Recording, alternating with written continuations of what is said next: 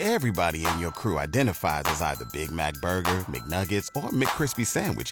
But you're the filet fish Sandwich all day. That crispy fish, that savory tartar sauce, that melty cheese, that pillowy bun. Yeah, you get it. Every time. And if you love the Filet-O-Fish, right now you can catch two of the classics you love for just $6. Limited time only. Price and participation may vary. Cannot be combined with any other offer. Single item at regular price. Ba da ba ba ba. Canton's Morning News with Pam Cook continues now. Canton's Morning News, Bill Morgan in for Pam Cook today on 1480 WHBC. And Gray Television's White House correspondent John Decker joins us. John, good morning. Uh, the president is off to the Middle East. What is on his itinerary as he gets there?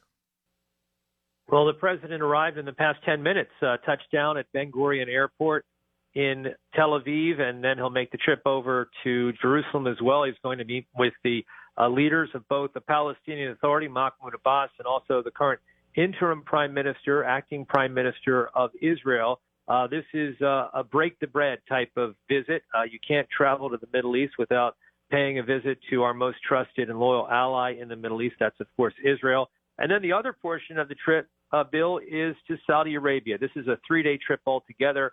Uh, the president will come back from the Middle East on the 16th, but the visit in Saudi Arabia is one in which much of the focus is going to be on the big ask of President Biden, the ask of the, the kingdom to increase the supply of oil on the world oil markets. That will, in turn, hopefully bring down the price of gas that we're seeing right here in the United States.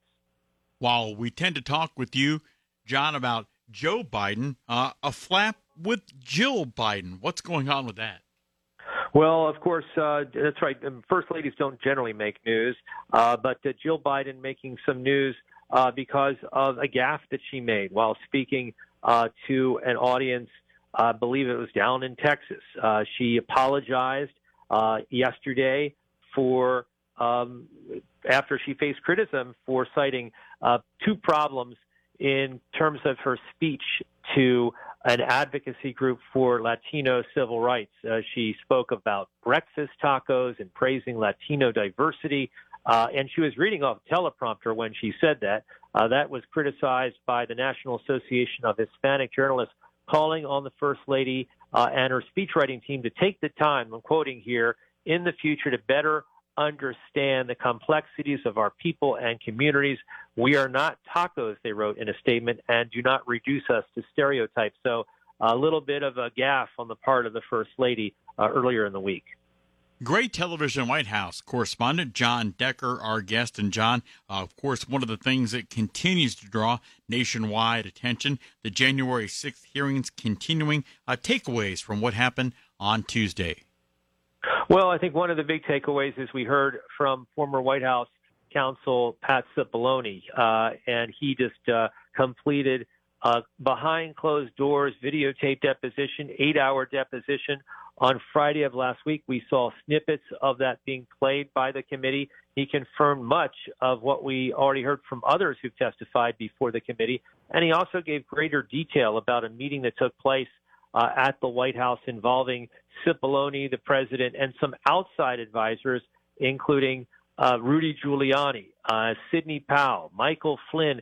It was a heated argument that ensued back on December the 18th, 2020, uh, and there were those who encouraged the former president to seize voting machines and appoint Sidney Powell as a special counsel to investigate unsubstantiated voter fraud claims. Of course, none of those activities actually uh, were followed through on by the president, but uh, we got greater clarity from Pat Cipollone during uh, the testimony that was played yesterday. John, with you having uh, your fingers on the pulse of D.C., if you will, how much longer can we expect the January 6th hearings to continue? As things stand right now, the final hearing is scheduled for next week. It will be a prime time hearing. Uh, yesterday's hearing was the 7th. Uh, next week, obviously, will be the 8th. But at the same time, the committee says that is, we, they could have additional hearings uh, warranted uh, whether or not they receive additional information and conduct uh, additional depositions. So as things stand right now, I believe it's next Thursday is the final hearing that we'll see, and it will be in prime time. Gray Television's John Decker. John, as always, much appreciated. I know Pam will look forward to talking to you again in the very near future. I look forward to it. Thanks a lot, Bill. Have a great day. Bye bye.